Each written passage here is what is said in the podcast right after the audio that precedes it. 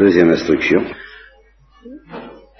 La première notion que je voudrais un petit peu ventiler avec vous, c'est celle du désir, c'est ce que je vous disais à la fin.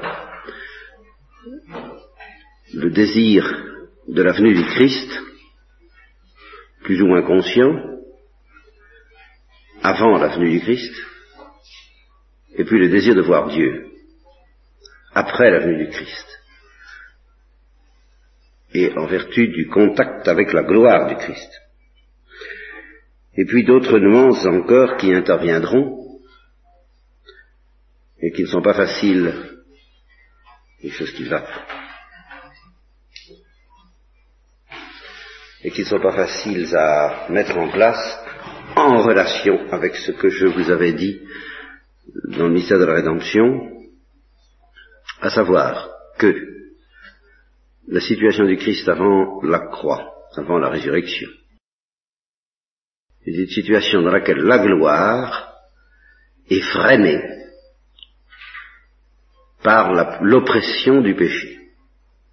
Ça, c'est une situation propre au Christ, où il y a déjà la gloire, et c'est en sens qu'il est vraiment euh, l'initiateur de la gloire sur la terre. Donc l'initiateur des temps eschatologiques, des derniers temps, dès son incarnation. Dès l'incarnation du Verbe, la gloire est présente. Mais jusqu'à la résurrection, elle est freinée dans la personne du Christ. Et jusqu'à la fin des temps, elle sera freinée dans l'Église, c'est ça qui fait que c'est complexe. Mais dans la personne du Christ, elle est freinée par la présence du péché, par l'oppression du péché et des ténèbres. Et ce frein qui empêche, la gloire, d'exploser comme elle explose par exemple la transfiguration, c'est ça que je vous ai toujours dit que le Christ était constamment en péril de gloire et en péril d'agonie, pendant toute cette période qui va de sa conception et de sa naissance jusqu'à jusqu'au matin de Pâques, pendant toute cette période, le Christ est soumis à la menace de deux morts. Ça, vous vous le rappelez, je suis obligé d'en dire un mot pour celles qui n'ont pas entendu ça, que la notion de mort est une notion très mystérieuse, très difficile à bien des égards. Euh, il existe une mort biologique, celle qui sera reconnue plus ou moins facilement d'ailleurs par les médecins, autrefois c'était l'arrêt du cœur, maintenant c'est euh, l'arrêt du cerveau, la, enfin on le reconnaît, il, faut, distinguer même à l'intérieur, au point de vue des biologistes, la réalité, la réalité c'est la décomposition des cellules cérébrales, je crois que c'est qu'à partir du moment où elles sont atteintes, c'est irréversible, n'est-ce pas? Trois minutes à peu près de euh, où les cellules du cerveau ne sont pas oxygénées, ne reçoivent plus l'oxygène qui leur vient normalement de la circulation sanguine, elles subissent des lésions qui sont irréversibles, c'est vraiment la mort, ça. C'est pas dès que les cellules du cerveau sont, sont atteintes. Bon. Alors, ça c'est la mort réelle au point de vue des biologistes. Maintenant, il y a des signes auxquels on peut reconnaître cet événement. Et alors, euh, autrefois c'était l'arrêt du cœur, maintenant c'est plutôt l'électroencéphalogramme, je crois. Je crois qu'il y, y, a ça. Bon, enfin, c'est pas toujours facile de s'y reconnaître, étant donné que le cœur peut précisément survivre, en, dans certains cas, à la à l'arrêt du fonctionnement cérébral. Alors biologiquement, l'homme peut vivre encore, mais au point de vue euh, de son cerveau, il est atteint définitivement. Si je dis des bêtises, vous me rectifiez. Enfin, j'ai entendu dire ça. Hein Bon, quoi qu'il en soit, la question est déjà assez difficile pour les biologistes de savoir à partir de quel moment on peut être sûr que c'est irréversible, que c'est irrécupérable et que même par une euh, greffe plus ou moins audacieuse, une transplantation d'organes, on ne pourrait pas euh, ressusciter cet homme, soi-disant mort. Alors, ce qui est sûr, c'est que, à partir du moment où les cellules du cerveau sont atteintes, si vous le ressuscitez, ce sera plus le même homme. N'est-ce pas? Biologiquement, il faudra lui mettre un autre cerveau. N'est-ce pas? Nos cellules nerveuses sont très individualisées. Les autres cellules se renouvellent constamment, mais nos cellules cérébrales, c'est les nôtres. Si on nous les enlève, ça n'est plus nous. Je crois que je ne dis pas de bêtises. Hein je pense au point de vue biologique. C'est à peu près correct ce que je dis. Bien. Seulement, euh, ça c'est la, la mort biologique. Ça n'est pas la mort philosophique. Il y a la mort philosophique et il y a la mort théologique.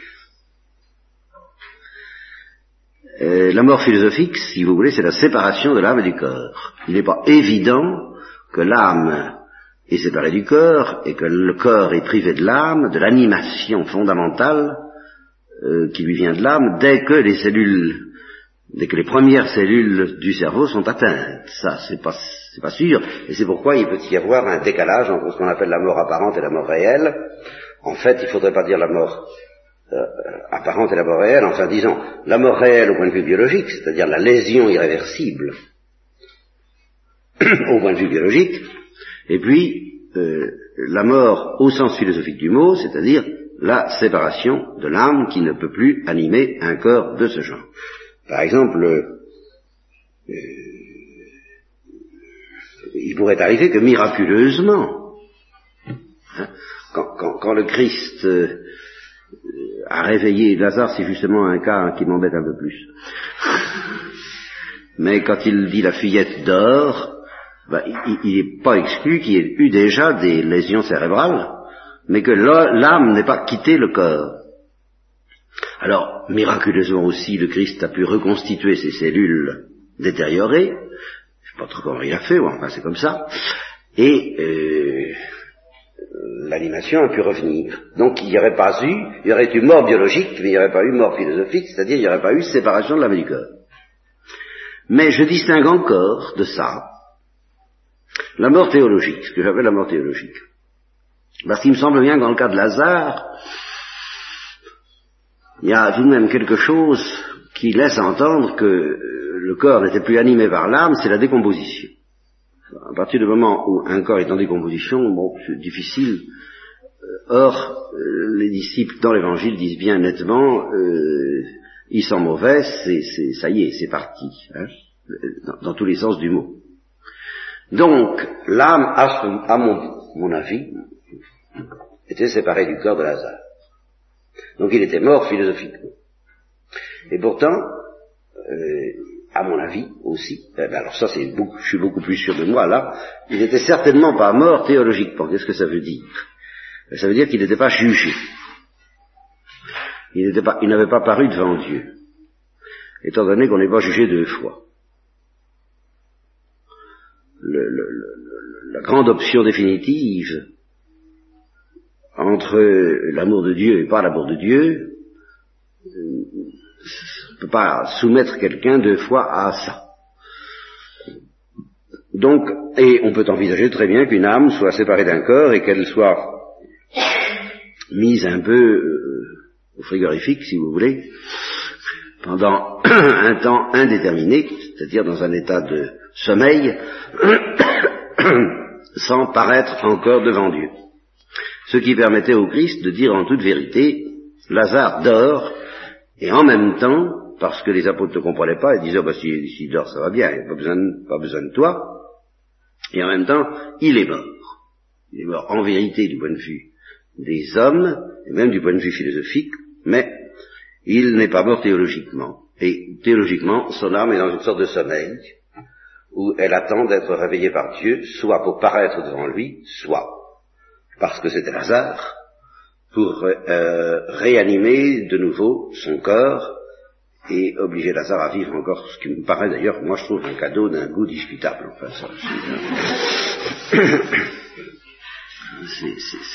c'est bien parce qu'il fallait que, les Juifs soient édifiés sur le pouvoir du Christ, mais enfin, euh, c'est bien aussi pour euh, Marthe et Marie qui étaient très heureuses de le retrouver. Euh, mais enfin, ça oblige tout de même quelqu'un à subir deux fois la mort c'est tout de même une punition qui suffit une fois, moi je trouve. ne suis pas juge de ces choses. Non, mais il faut les voir quand même avec un certain réalisme, n'est-ce pas? Bon. Alors, quoi qu'il en soit de cette définition ultime de la mort du point de vue théologique,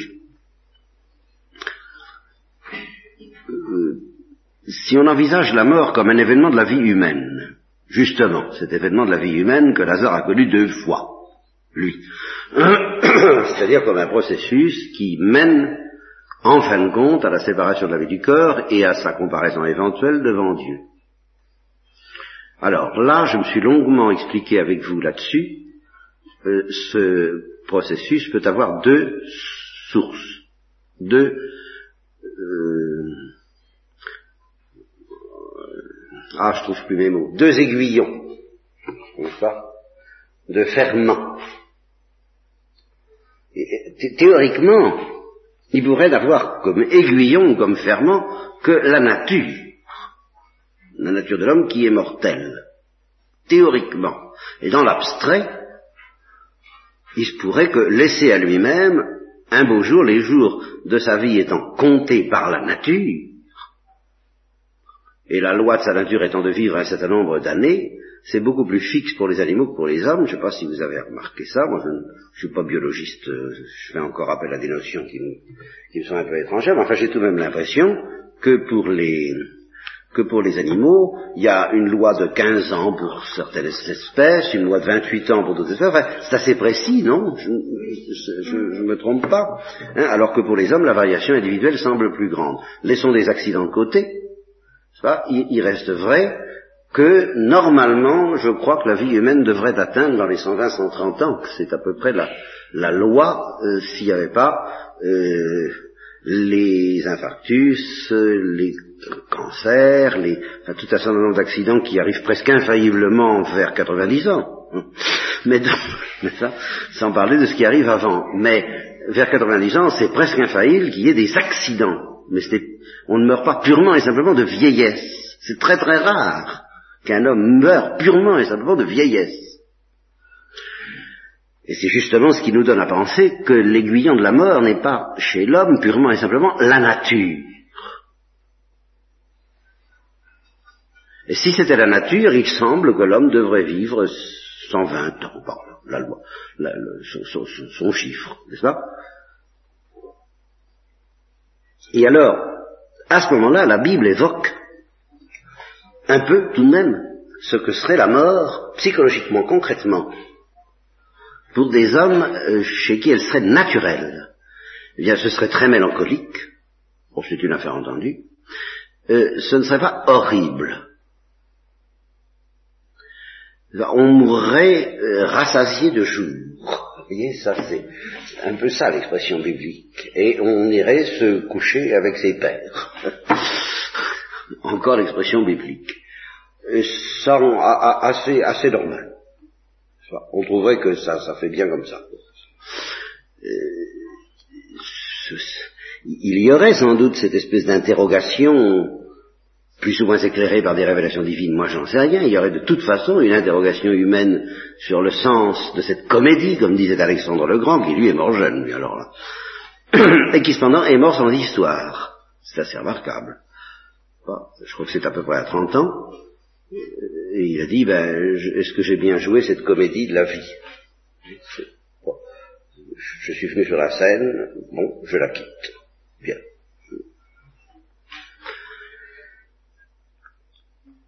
Je, pense que nous ne nous rendons pas bien compte, et nous ne pouvons pas nous rendre compte de ce que signifie la mort euh, en elle-même, pour, pour, une raison très simple, c'est que nous n'avons pas affaire à un phénomène purement naturel quand nous avons affaire à la mort. Jamais. Voilà mon idée.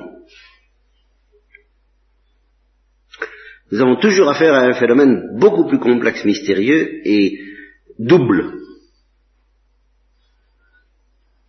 La plupart du temps. Dans des cas très rares, il n'est pas double. Mais la plupart du temps, il est double. Et aucun de ces deux phénomènes n'est naturel. il y a la mort dont l'aiguillon est le péché, et il y a la mort dont l'aiguillon est la gloire. Et ces deux choses se mélangent pour nous, chrétiens en particulier. Et cet, équilibre entre des notions aussi contradictoires que la mort dans l'aiguillon et le péché et la mort dans l'aiguillon et la gloire, est une chose qui, au point de vue doctrinal, me fait faire des cheveux blancs, dans la mesure où les blonds peuvent avoir des cheveux blancs, c'est plus long que pour les autres, et accélère peut-être la mort naturelle qui risque de m'arriver un jour, parce que je, n'en sors pas depuis plusieurs années. J'entrevois bien comment ça se comment ça se, passez-moi l'expression, comment ça se goupille, mais je ne fais que de l'entrevoir et je, tâtonne beaucoup. Je suis obligé, je m'excuse pour être celles qui m'ont déjà entendu, de revenir un peu là-dessus. Euh, la mort, étant donné qu'il y a, pas, c'est une notion que je commence à à, retenir, à décanter, qui se décante petit à petit de toutes les réflexions que j'ai essayé de mettre au point sur le Christ, sur la rédemption, euh, il y a l'agonie, qui est un mystère dont l'aiguillon est le péché, et dont je vous ai longuement parlé, mais dans le cas du Christ, il y a quelque chose de plus mystérieux encore, dont je vous ai parlé aussi, et que j'appellerai, si vous voulez, l'agonie de l'agonie. Et ce que j'appelle l'agonie de l'agonie, c'est la rencontre dans la personne du Christ de la mort dont l'aiguillon est, le péché et qu'il a porté en lui en permanence, qu'il a accepté de porter en lui en permanence, et de la mort dont l'aiguillon est la gloire, selon la parole de la liturgie, au mort je serai ta mort. C'est-à-dire que sous la pression de la gloire, l'agonie, qui est un mystère dont l'aiguillon est le péché, a été détruite par la vie. C'est bien ce qu'on dit à propos du Christ. C'est traditionnel, ça quand même. C'est-à-dire que le, Christ a détruit la mort. Alors si nous voulons comprendre ce que c'est que cette mort que le Christ a détruite, il faut parler de l'agonie, dont l'aiguillon est le péché, et si nous voulons comprendre ce qu'est cette destruction de la mort par la gloire du Christ, eh bien, il faut parler de l'agonie de l'agonie. Et l'agonie de l'agonie, c'est la glorification. Mais c'est la glorification sous un aspect où elle n'est pas tellement drôle que ça pour Jésus-Christ, puisqu'elle s'est présentée psychologiquement et concrètement comme une double agonie. il n'y a pas eu la gloire entrant, euh, on, pourrait imaginer ça, n'est-ce pas, de, de, de circulant dans la psychologie du Christ, et c'est ce que je vous ai longtemps dit, le courant de la gloire qui, de temps en temps, se montre le bout du nez, si je peux dire, et aboutit à la transfiguration, et puis le courant de la mort, dont l'aiguillon est le péché, le courant de l'agonie, qui de temps en temps aussi montre le bout du nez, ça peut aboutir aux prières nocturnes du Christ, et puis ça aboutit surtout à Gethsemane. Alors on pourrait dire, bon ben, à un moment donné, l'un des deux courants est le plus fort, et puis euh, il impose silence à l'autre. Ça aurait pu se passer comme ça, mais c'est pas ça que Dieu a voulu. Il a voulu que soit définitivement détruit par la gloire le courant de l'agonie. Et ça a été une mort de la mort, ce qui fait que c'est c'est une troisième sorte de mort, si vous voulez. C'est une mort au carré, un, un, troisième étage, une, sorte d'escalade. C'est pour ça que je vous dis que j'en sors pas intellectuellement, ce qui n'est absolument pas grave. Mais enfin, ce qui vous complique la tâche à vous aussi, pour ayant à m'écouter. Alors il y a une troisième sorte de mort, qui est plus complexe, plus mystérieuse et plus douloureuse que l'agonie même, pure et simple, et qui est la destruction de la mort dont l'aiguillon est le péché par la mort dont l'aiguillon est la gloire. Ce que je pourrais appeler, si vous voulez, un mystère de digestion. Pas absorption, la mort a été engloutie par la gloire, mais vraiment un engloutissement qui est une mort de la mort. Et qui, au terme, alors une fois que la mort dont l'aiguillon et le péché a été parfaitement digérée par celle dont l'aiguillon est la gloire, par l'Holocauste, alors ça aboutit à l'explosion définitive, bien sûr, de la résurrection. Bon, vous voyez la complexité de ces choses.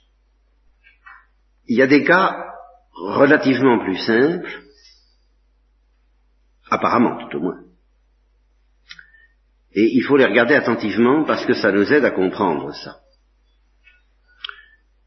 Il y a la mort de la Sainte Vierge, qui apparemment est plus qu'apparemment, en réalité, est une mort simple dont l'aiguillon est la gloire purement et simplement. C'est sous la pression du désir de voir Dieu euh, suractivé par le contact de Marie avec le Christ ressuscité, c'est ça que je voudrais envisager surtout avec vous pendant ces quelques jours, mais pas seulement. Et nous sommes obligés de situer dans tout un ensemble. Donc la Sainte Vierge depuis le Christ ressuscité n'est pas seulement en contact avec lui parce qu'elle reçoit éventuellement des apparitions, nous verrons ça si c'est une question qu'on peut se poser, mais au-delà des apparitions, elle est en contact physique avec le corps glorieux de Jésus, avec son âme, par le biais du corps, et ce contact avec la gloire active en elle le processus, si je peux dire, de la glorification. Et alors, à un tel degré d'intensité que on peut se poser deux questions que nous nous poserons. Comment ça se fait que dès le début, ça ne suffit pas pour que la Sainte Vierge en meure? Aussitôt, de joie et de gloire. Et nous verrons qu'il y faut une disposition divine. Bossuet y voit un miracle. Il dit l'Assomption n'est pas un miracle. Ce qui est un miracle, c'est que l'Assomption soit parvenue plus vite. il a fallu une disposition miraculeuse pour que, sous la pression d'une telle gloire, envahissant déjà le corps et l'âme de Marie, euh, l'âme n'ait pas quitté son corps immédiatement, comme on voit la flamme d'une bougie qui file au moment où elle s'éteint, précisément c'est aspirer vers le haut. Une fois que je serai, euh,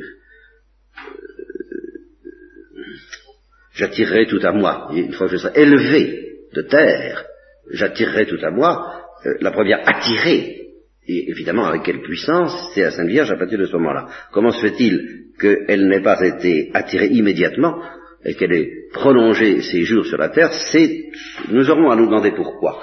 Et vous, vous verrez, c'est là où je vous ai promis que ce serait un peu effervescent et un peu euh, par, comme ça, nous, nous y reviendrons. Je ne vous dis pas toutes les clés de cette affaire-là tout de suite, je ne peux pas. Je vous dis simplement, il faut une disposition divine, ça c'est sûr. Seulement, justement, ce qu'il faudra que je vous explique, c'est qu'il ne faut pas confondre cette disposition divine qui fait que la Sainte Vierge n'est pas morte tout de suite après la résurrection, avec la disposition divine qui fait que le Christ n'est pas mort tout de suite avant le vendredi saint. C'est autre chose. Et je vous le dis dès maintenant, j'y reviendrai, c'est que avant le vendredi saint, le moteur fondamental qui empêche le Christ de passer à la gloire immédiatement, c'est le frein mortel venant du péché. Ça n'est plus le cas de la Sainte Vierge après la résurrection du Christ. C'est pas ça. le, péché n'a plus le pouvoir de freiner la gloire sur Marie. enfin, c'est mon avis. Enfin, j'ai tout de même quelques raisons sérieuses de le penser. Alors, c'est autre chose. c'est, une disposition divine spéciale. Et ce qu'on peut, une autre question qu'on peut se poser aussi et que nous nous poserons, c'est de savoir pourquoi. Il y a le comment. Comment ça se fait qu'elle n'a pas été brûlée par l'Holocauste immédiatement Et pourquoi est-ce qu'elle n'a pas été brûlée par l'Holocauste immédiatement? Alors le pourquoi est lié au mystère de l'Église, et par conséquent nous concerne de manière très directe. Et nous aurons aussi à y revenir. Bon, je laisse donc de côté toutes ces affaires sur lesquelles nous reviendrons abondamment, et, et j'arrive à la fin. Eh bien, à la fin, je dis, le péché ne joue plus aucun rôle dans la mort de Marie. Et si vous me demandez, mais alors est-ce que la Sainte Vierge n'a donc pas connu la mort, mon aiguillon et le péché? Je vous réponds si, elle l'a connu. Mais elle l'a connu le vendredi saint. Et elle, elle n'en est pas morte, si on veut, au point de vue de la séparation de l'âme et du corps, mais elle a connu les affres de cette mort, mais justement parce que c'était le destin de Marie, la vocation, la vraie destination de Marie d'être épouse surnaturelle de son fils, elle, n'a connu que la mort de son fils, du point de vue du péché. En fait de mort dans l'aiguillon et le péché, elle a connu en plénitude, elle a, bu toute la, le calice. Pouvez-vous boire le calice que je boirai? Eh bien, elle l'a bu intégralement, mais ce n'était pas le sien. C'était celui de son fils. Elle a communié en plénitude, et ça nous en avons parlé assez longuement, à la mort de son fils, en tant que cette mort impliquait la mort dans l'aiguillon et le péché. Et ce n'est que par Jésus-Christ que la Sainte Vierge a été affrontée de cette façon mortelle au mystère du mal, au mystère des ténèbres. Directement, non. Seul le Christ pouvait réaliser en lui cet affrontement total de la vie divine et de, des ténèbres. Et la Sainte Vierge n'a pas connu ça directement.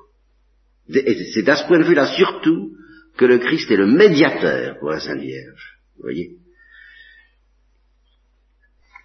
Donc, elle a connu ce genre de mort au pied de la croix, selon ce que disait la liturgie il y a quelques années, en latin, Felices sensus beate Maria Virginis, qui sine mortis inventione euh, optilerunt palma martyrii sub cuce domini, bienheureuse, bienheureux les sens, bienheureuse la sensibilité physique, corporelle de la bienheureuse Vierge Marie, qui, sans avoir à mourir en personne, a reçu la palme du martyr. Donc toute la, toute la, la lyre, toute la, toute aussi de, ce calice qui représente une mort dont l'aiguillon est le péché. Donc, toute cette saveur, elle l'a connue sans mourir elle-même sous la croix de Jésus. Bon, alors une fois que ça a été fini, c'est fini la, mort dont l'aiguillon et le péché ayant été détruite dans la personne du Christ par l'agonie et la résurrection, elle a été détruite aussi pour la Sainte Vierge. De la même façon. Et à partir de ce moment-là, la Sainte Vierge est entrée dans un nouvel état. Et c'est là-dessus que je voudrais que nous réfléchissions beaucoup. Parce que c'est effectivement fascinant, pour bien des raisons. Dans un état dans lequel, alors là, me voilà encore embarqué dans des trucs, en un sens dans lequel elle souffrait plus. Voilà, elle ne souffrait plus. Alors il faut s'entendre, hein. c'est là où je, je, vous dis que je suis embarqué, mal embarqué. Hein. Mal embarqué parce qu'il va falloir que j'aille jusqu'au bout d'un certain nombre de choses qui dépassent presque les capacités humaines, en tout cas qui dépassent les capacités théologiques dont je dispose. Et pourtant il faut bien. Il restait une souffrance dans la Sainte Vierge. Mais justement c'est une souffrance qui ne venait plus du péché. De, la pression et de l'oppression du péché. C'est l'obscurité de la foi c'est le fait que justement l'Holocauste ne soit pas consommé encore et qu'elle ne puisse pas rejoindre le Verbe, son Fils, dans l'étreinte de la vision face à face. Alors ça c'est une souffrance, bien sûr. C'est une souffrance, mais attention. C'est là où je vais être obligé de faire intervenir des termes, des, déprécisions, des distinctions, des subtilités dont je vous demande pardon d'avance. Je vous ai toujours dit que dans le cas d'une âme livrée en toute souplesse à l'action de Dieu et qui soit préservée des complications venant du péché. Et c'est justement le cas de la Sainte Vierge à partir de la résurrection de Jésus. Tandis que ça n'était pas son cas avant, puisque le Christ a voulu connaître les complications qui viennent du péché, la Sainte Vierge en tant qu'épouse du Christ a communié aussi elle a bu le calice de, ce que j'appelle les complications venant du péché. Bon, mais ça, à partir de la résurrection de Jésus, c'est fini. Eh bien, je vous ai toujours dit, je veux y revenir, que dans ce cas-là, l'Holocauste pour une âme ainsi livrée en toute souplesse au feu surnaturel est quelque chose de redoutable, est quelque chose d'écrasant, est quelque chose de déchirant, est quelque chose de douloureux pour la nature, qui, est quand même pas, de niveau avec cette immense affaire du, feu divin venant s'abattre sur la misère et la faiblesse créée, et, en particulier la faiblesse et la misère humaine, bien sûr. C'est donc quelque chose de redoutable, mais où, je vous l'ai toujours dit, tant que le péché n'intervient pas, et tant que la souplesse est totale, la suavité l'emporte. J'ai toujours dit ça. Donc il peut y avoir euh, quelque chose d'un...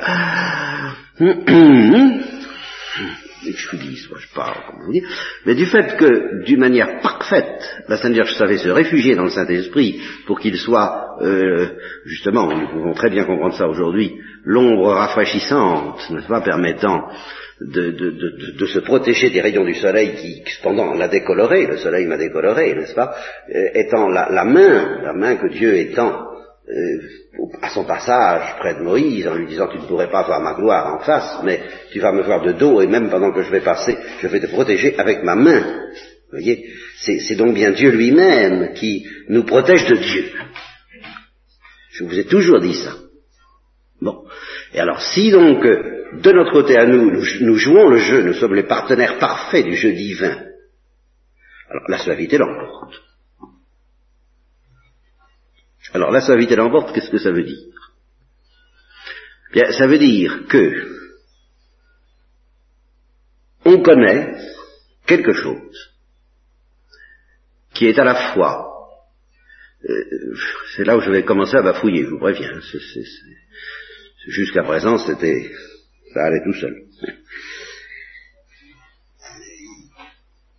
J'ai présent à l'esprit une, parole de Lewis, n'est-ce pas, qui me, qui me hante à propos de toutes ces histoires-là. Il dit que quand on approche de l'éternité, le plaisir et la, douleur disparaissent en quelque sorte à l'horizon, et qu'on a affaire à quelque chose qui n'a plus de nom. Toujours le visage de Dieu qui ne ressemble à rien, évidemment. Alors, au fur et à mesure que cette lumière s'approche, donc vous avez affaire à quelque chose qui, bon, et vous êtes emporté dans quelque chose dont vous savez plus dire grand-chose. Et la parole de Lewis me paraît très exacte. Le plaisir et la douleur disparaissent dans leur opposition tellement tranchée. Vous avez affaire à quelque chose qui est au-delà du plaisir et de la douleur. Voilà. Au-delà de la joie et au-delà de la souffrance. Seulement, c'est ici qu'il faut introduire quand même une distinction si on veut faire de la théologie. Je vous demande pardon, n'est-ce pas? Ce que Dieu est en lui-même, c'est quelque chose qui, par rapport à ce que nous appelons, nous, la joie, est à la fois formellement et éminemment de la joie. Tandis que, voilà, du point de vue de la joie, voilà ce qu'on peut dire de Dieu. C'est quand même de la joie. Formellement. si vous voulez, Dieu ne ressemble à rien, mais enfin, il est quand même heureux. C'est tout bête ce que je viens de dire là, n'est-ce Ça veut dire que la notion de bonheur n'est pas adéquate, telle que nous la manipulons, nous, pour caractériser le bonheur divin, c'est quelque chose qui ne ressemble à rien de ce que nous appelons bonheur, mais ça mérite tout de même formellement le nom de bonheur. Voilà ce que, je, dis.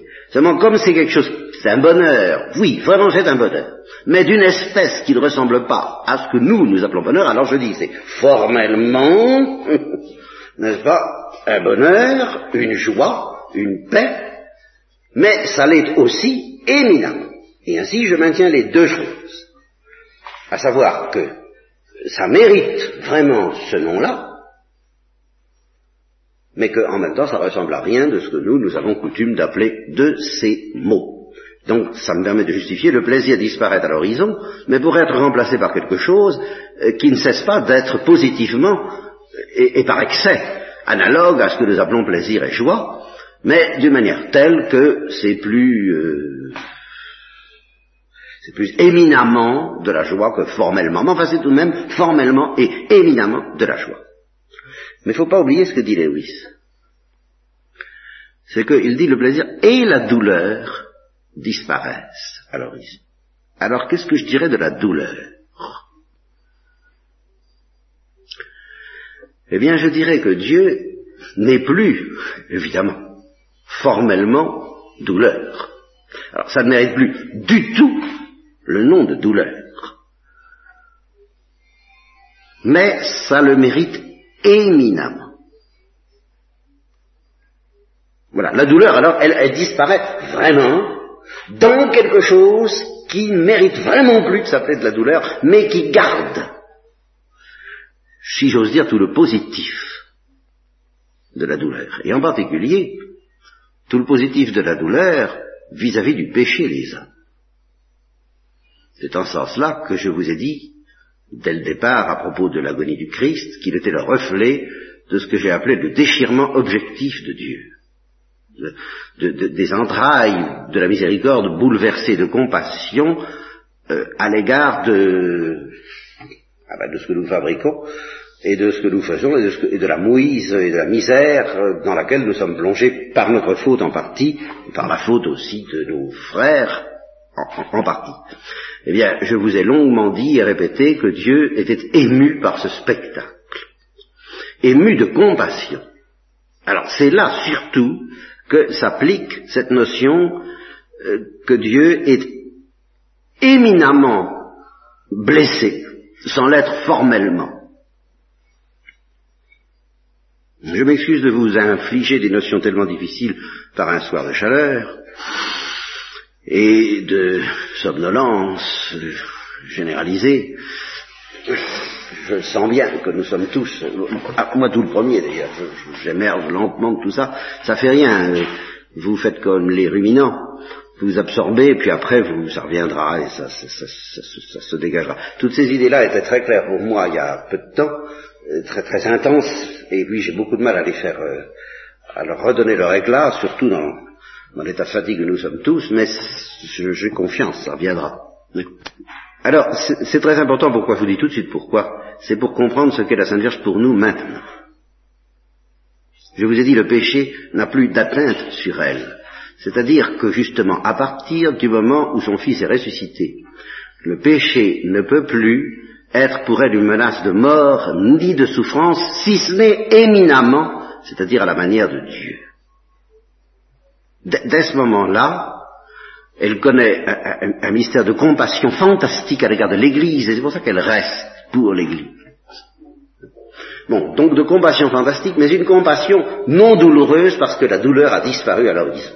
Parce que c'est plus, ça ne mérite plus de s'appeler formellement de la douleur, mais c'est éminemment de la douleur. Voilà ce que je traficote dans mon esprit. Euh, voilà pourquoi je, vous parle de ça.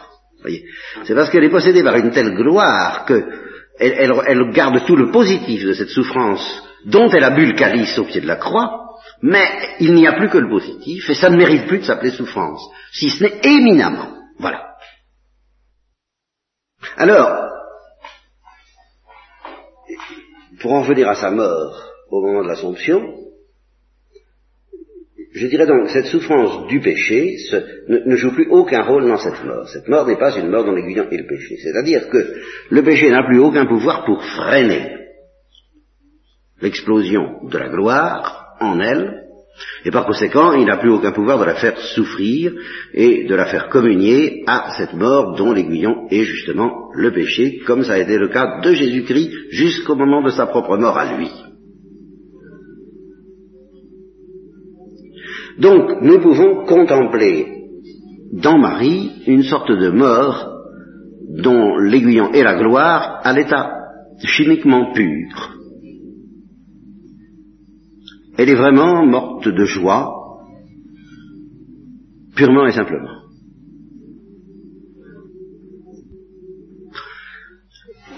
Je vais vous faire comprendre une chose. C'est que ça, nous paraît quand même magnifique, cette histoire-là. On se dit c'est quand même un état pas mal, hein ne, plus pouvoir être atteint par le péché au point que le péché n'a plus le pouvoir de, nous faire sentir la mort dans l'aiguillon et le péché, justement, et par conséquent de nous faire souffrir, et qu'il n'y a plus qu'une seule souffrance, mais, une souffrance, alors justement, qui, qui tant la Sainte Vierge ne voit pas Dieu, alors là c'est la seule souffrance qui reste formellement une souffrance. Là, je, je, reviens à mon bafouillis, à mon bafouillage, n'est-ce pas? Il y a tout de même une souffrance réelle en elle, formelle, à savoir ne pas voir Dieu. Encore. Mais cette souffrance-là n'a pas le péché pour aiguillon. C'est ça que je trouve. Alors on me dirait quoi? Alors qu'est-ce que c'est que d'où vient cette souffrance? Eh bien, elle vient de l'épreuve et de l'holocauste auquel toute créature doit être soumise. Toute, créature était invitée dans l'innocence de nos premiers parents à connaître cette souffrance-là, à dire oui à l'invitation de Dieu à la gloire et à désirer, et à apprendre à désirer. Et alors d'un désir qui est dans lequel la suavité l'emporte, c'est bien ce que je vous ai dit tout de suite, mais dans lequel il y a réellement une souffrance. À savoir justement que le désir n'est pas assouvi. Il n'est pas complètement satisfait, loin de là. Et alors, c'est une souffrance indescriptible, mais elle est engloutie par la joie et la paix et la suavité, à tout moment. C'est une souffrance qui, est mesurée par l'océan de la joie.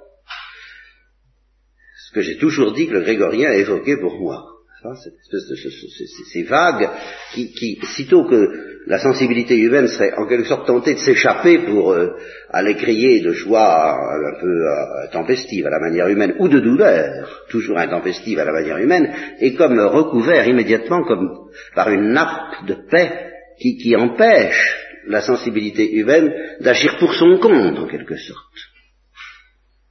Alors, il y a une souffrance indescriptible dans cet état de désir de la vision face à face chez Marie, mais c'est une souffrance qui est, recouverte, encore une fois, à tout, moment par une paix euh, qui ne ressemble à rien, et, elle expérimente bien que dans cette paix, le plaisir et la douleur, et même la douleur de ne pas voir Dieu, disparaissent à l'horizon. Qu'elle est possédée par une réalité qui ne mérite plus de s'appeler souffrance, bien qu'elle entretienne en elle cette souffrance qui s'appelle le désir de voir Dieu.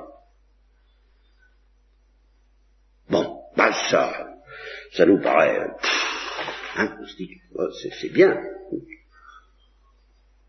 Et on se dit, c'est pour nous. Alors, ce que je voudrais vous enseigner, ça fait partie de mon sac à malice, mais je ne vais pas le faire en ordre ce soir, nous y reviendrons pour mettre toutes les choses en place, c'est que c'est une des splendeurs du baptême de nous mettre dans cet état-là de soi. C'est-à-dire que de soi, de soi, le baptême a le pouvoir de nous arracher complètement à la mort dont l'aiguillon est le péché, et de nous livrer exclusivement à la mort dont l'aiguillon est la gloire. Et c'est pour ça que, si quelqu'un meurt après le baptême, eh bien, le péché n'a aucun pouvoir de le faire souffrir. Donc je dis, je dis, je maintiens qu'il est dans une situation analogue à celle de la Sainte Vierge après la résurrection. Alors vous me direz, ben alors pourquoi que ça fait pas pareil? C'est là où je vous répète que je ne vais pas pouvoir mettre tout en place d'un coup.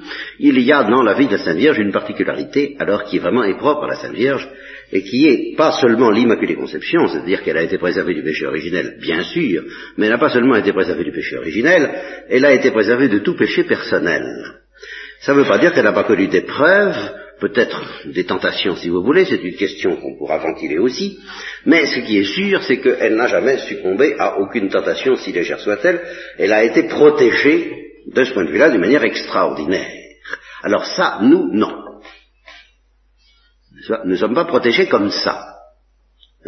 cest que la Sainte Vierge elle-même, même après la résurrection de Jésus, et malgré l'emprise fantastique que représente le poids de la gloire sur elle, à ce moment-là, sans une protection spéciale, elle aurait pu commettre des péchés véniels, moi je ne sais pas. Alors à ce moment-là, ça change tout. Parce qu'à partir du moment où on commet des péchés, ah, évidemment, on entre en communication avec tout le mystère d'iniquité qui nous entoure. Et alors là, on ne peut plus bénéficier, si je peux dire, des splendeurs de l'Holocauste sans complication. Ça, Là, là, c'est plus pareil. Mais, ce que je voudrais vous faire bien euh, sentir et ce dont je voudrais que vous vous réjouissiez, c'est que nous en avons quand même tout le positif. Nous n'avons pas toute la protection qui nous met à l'abri euh, du frein, du freinage mortel du péché, et qui nous fait connaître inévitablement plus ou moins chacun à notre manière, et nous aurons à en reparler longuement, bien, la mort dont l'aiguillon est le péché, et, la mort de cette mort, bon, il faudra tout de même que nous dégustions un peu, nous aussi, notre calice, c'est une affaire entendue. Mais, nous possédons, de par le baptême, quelque chose de fantastique, qui, de soi,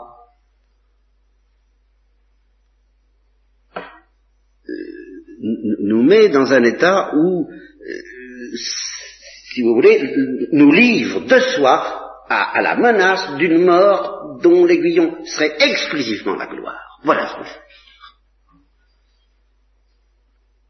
Voilà, c'est ça que je... Et ça, c'est nouveau depuis le Christ. C'est pour ça que je dis que c'est dû au baptême. Ça peut être le baptême de désir, qu'il faut pas confondre avec le désir du baptême. Nous nous, expliquerons là-dessus, ça fait encore partie de bien.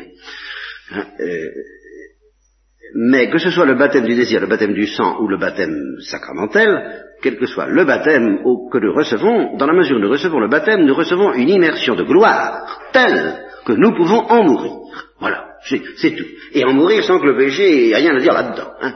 Voilà. C'est simplement ça que je voudrais vous affirmer. Alors que les conditions d'existence auxquelles nous sommes livrés ne, nous empêchent d'en bénéficier immédiatement la plupart du temps, c'est une autre histoire. La Sainte Vierge elle-même, et vous voyez comme je suis plein de complications et de contradictions apparentes dans tout ce que je raconte, n'a pas pu bénéficier parce que le, le baptême, c'est la certitude que j'ai de plus en plus, mais elle se dégage lentement dans mon esprit, l'équivalent du baptême, elle l'a eu à l'Annonciation. Parce qu'elle a été habitée par la gloire du Christ dès ce moment-là. Donc dès ce moment-là, elle pouvait mourir de gloire. Et dès ce moment-là a commencé le Nouveau Testament, pour elle. Et je vous expliquerai ce que ça veut dire avec le plus de précision possible. Toujours ça, toujours dans mon sac, euh, ma boîte de Pandore, dont, dont je n'arrive pas à faire l'inventaire complet encore. Hein, et puis, c'est pas fini. eh bien, donc elle était livrée normalement à une mort dont l'aiguillon était exclusivement la gloire. Mais elle a dû connaître mais alors ça, de par, justement comme nous, euh, en même temps que cette mort dont l'aiguillon est la gloire, la mort dont l'aiguillon est le péché, à travers son Fils.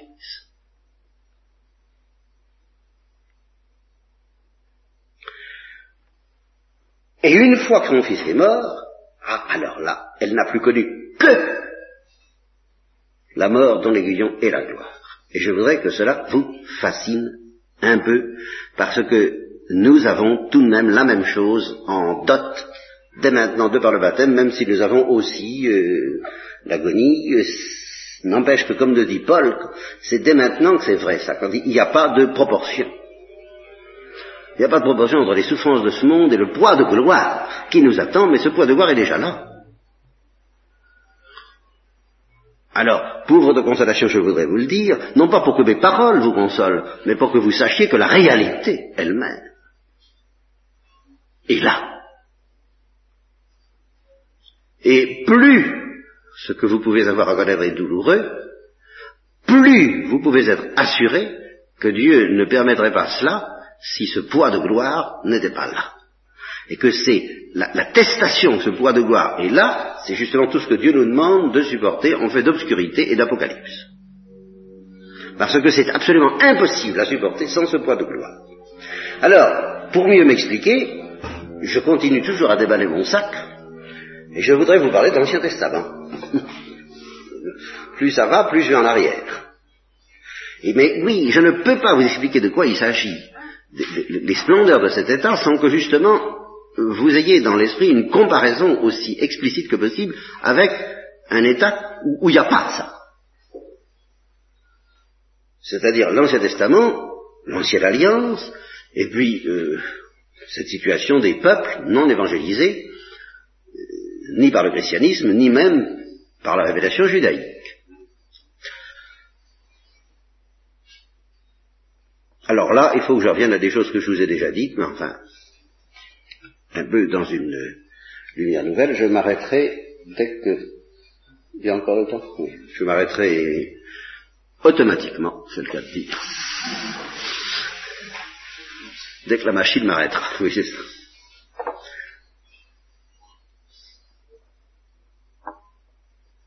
Alors là, je vous livre des opinions.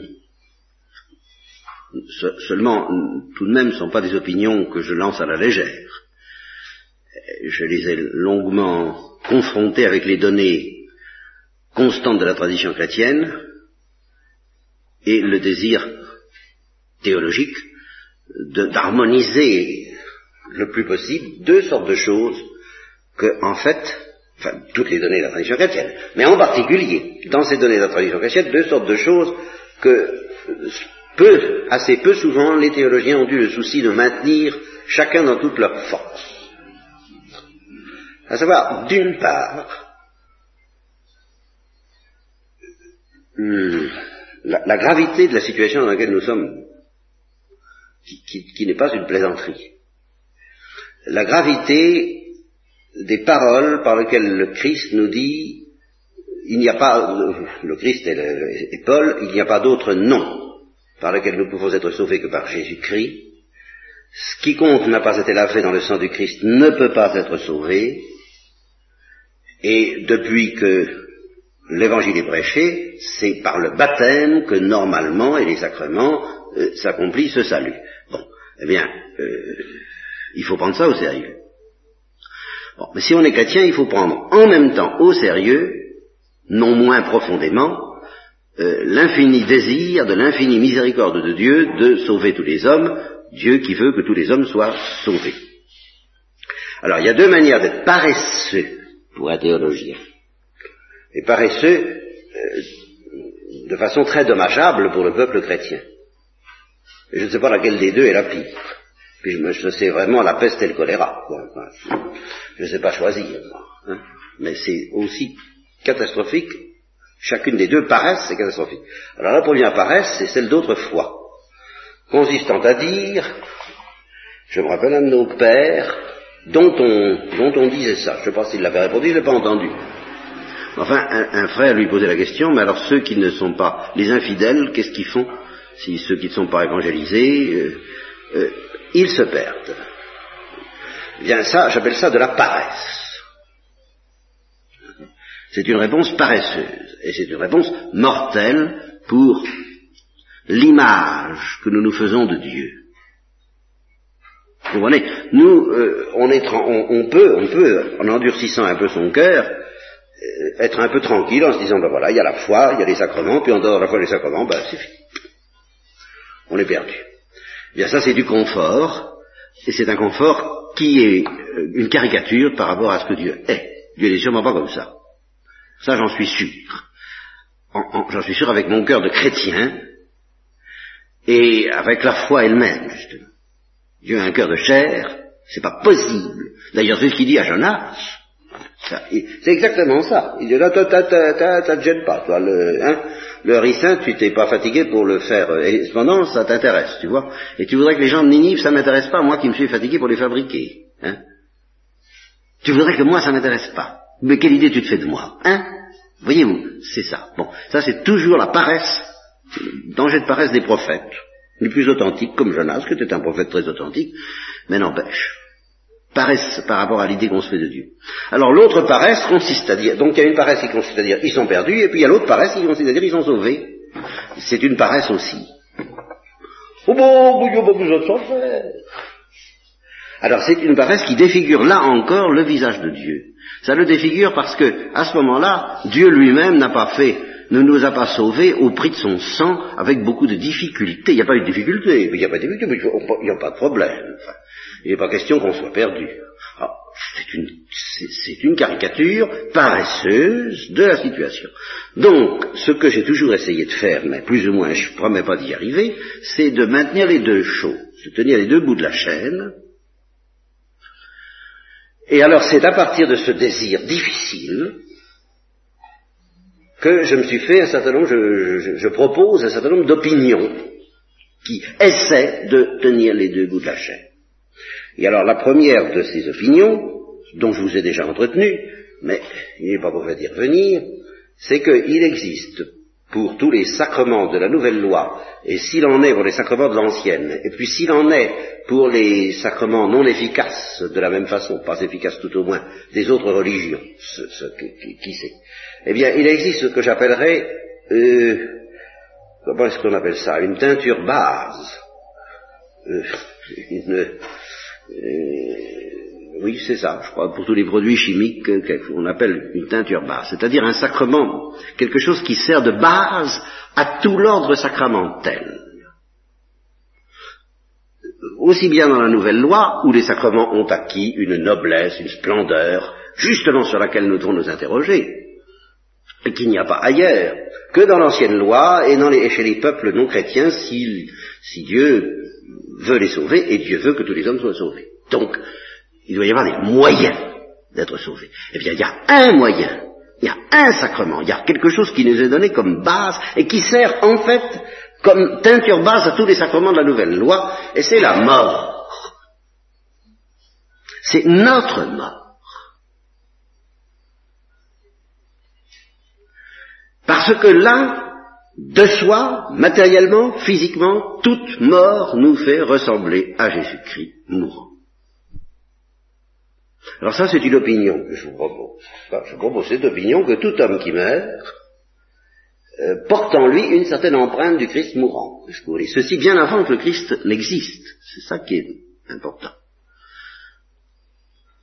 À condition que cette empreinte ne soit pas défigurée par son propre péché personnel, par sa révolte, par son endurcissement, par par le péché, en tant que le péché peut justement défigurer, éteindre en lui l'image du, Christ à venir.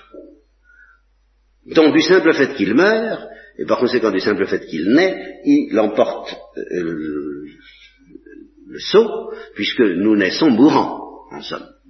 Nous naissons mourants, mais faites bien attention à ce que ça veut dire. Nous naissons condamnés à mort, à cette mort dont l'aiguillon est le péché. C'est pour ça qu'il faut bien maintenir toutes les choses.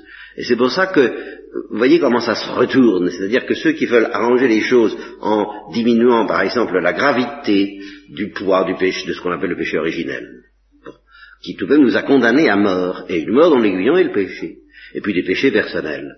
Mais du même coup, ils, ils effacent, ils estompent cette image du Christ que portent les hommes, dans la mesure où leur mort n'est pas une mort normale. Mais je dirais c'est ça qui est intéressant. Une mort purement naturelle ne pourrait pas nous faire porter en nous l'image du Christ crucifié. Car tout de même, quand le, Christ crucifié, c'est tout de même le fruit du péché. Ça, quoi? C'est pas une mort naturelle, la mort du Christ. Donc si nous voulons que tous les hommes portent en eux l'empreinte du Christ avant même que le Christ ne soit venu dans le monde, eh bien il faut accepter l'idée que leur mort n'est pas entièrement naturelle, qu'elle résulte d'une condamnation qui nous livre apparemment sans défense au pouvoir de celui qui maintient tout le, monde entier dans son emprise, c'est-à-dire le démon, dit l'Épître aux Hébreux, et reprend le Concile de Trente. Bah, si vous ne voulez pas prendre ces choses au sérieux, vous vous privez de cette consolation même que moi j'essaie de, retirer de la condition humaine entrevue à la lumière de la miséricorde de Dieu, telle que je la presse. Je me dis, c'est tout de même pas drôle de naître en étant livré à ça, comme Dieu doit avoir pitié de nous dans ces conditions-là. Et moi, c'est mon espérance, et c'est mon espérance pour tous les hommes. Alors ce que nous verrons à, à, partir de demain, nous reprendrons ça, nous verrons plus en détail en quoi consiste, en quoi peut consister ce salut offert à tous les hommes, avant même les Juifs et avant même le Christ, et nous essaierons de comprendre la différence, malgré tout l'abîme qui sépare ce salut authentique et surnaturel de la gloire incomparable offerte aux chrétiens.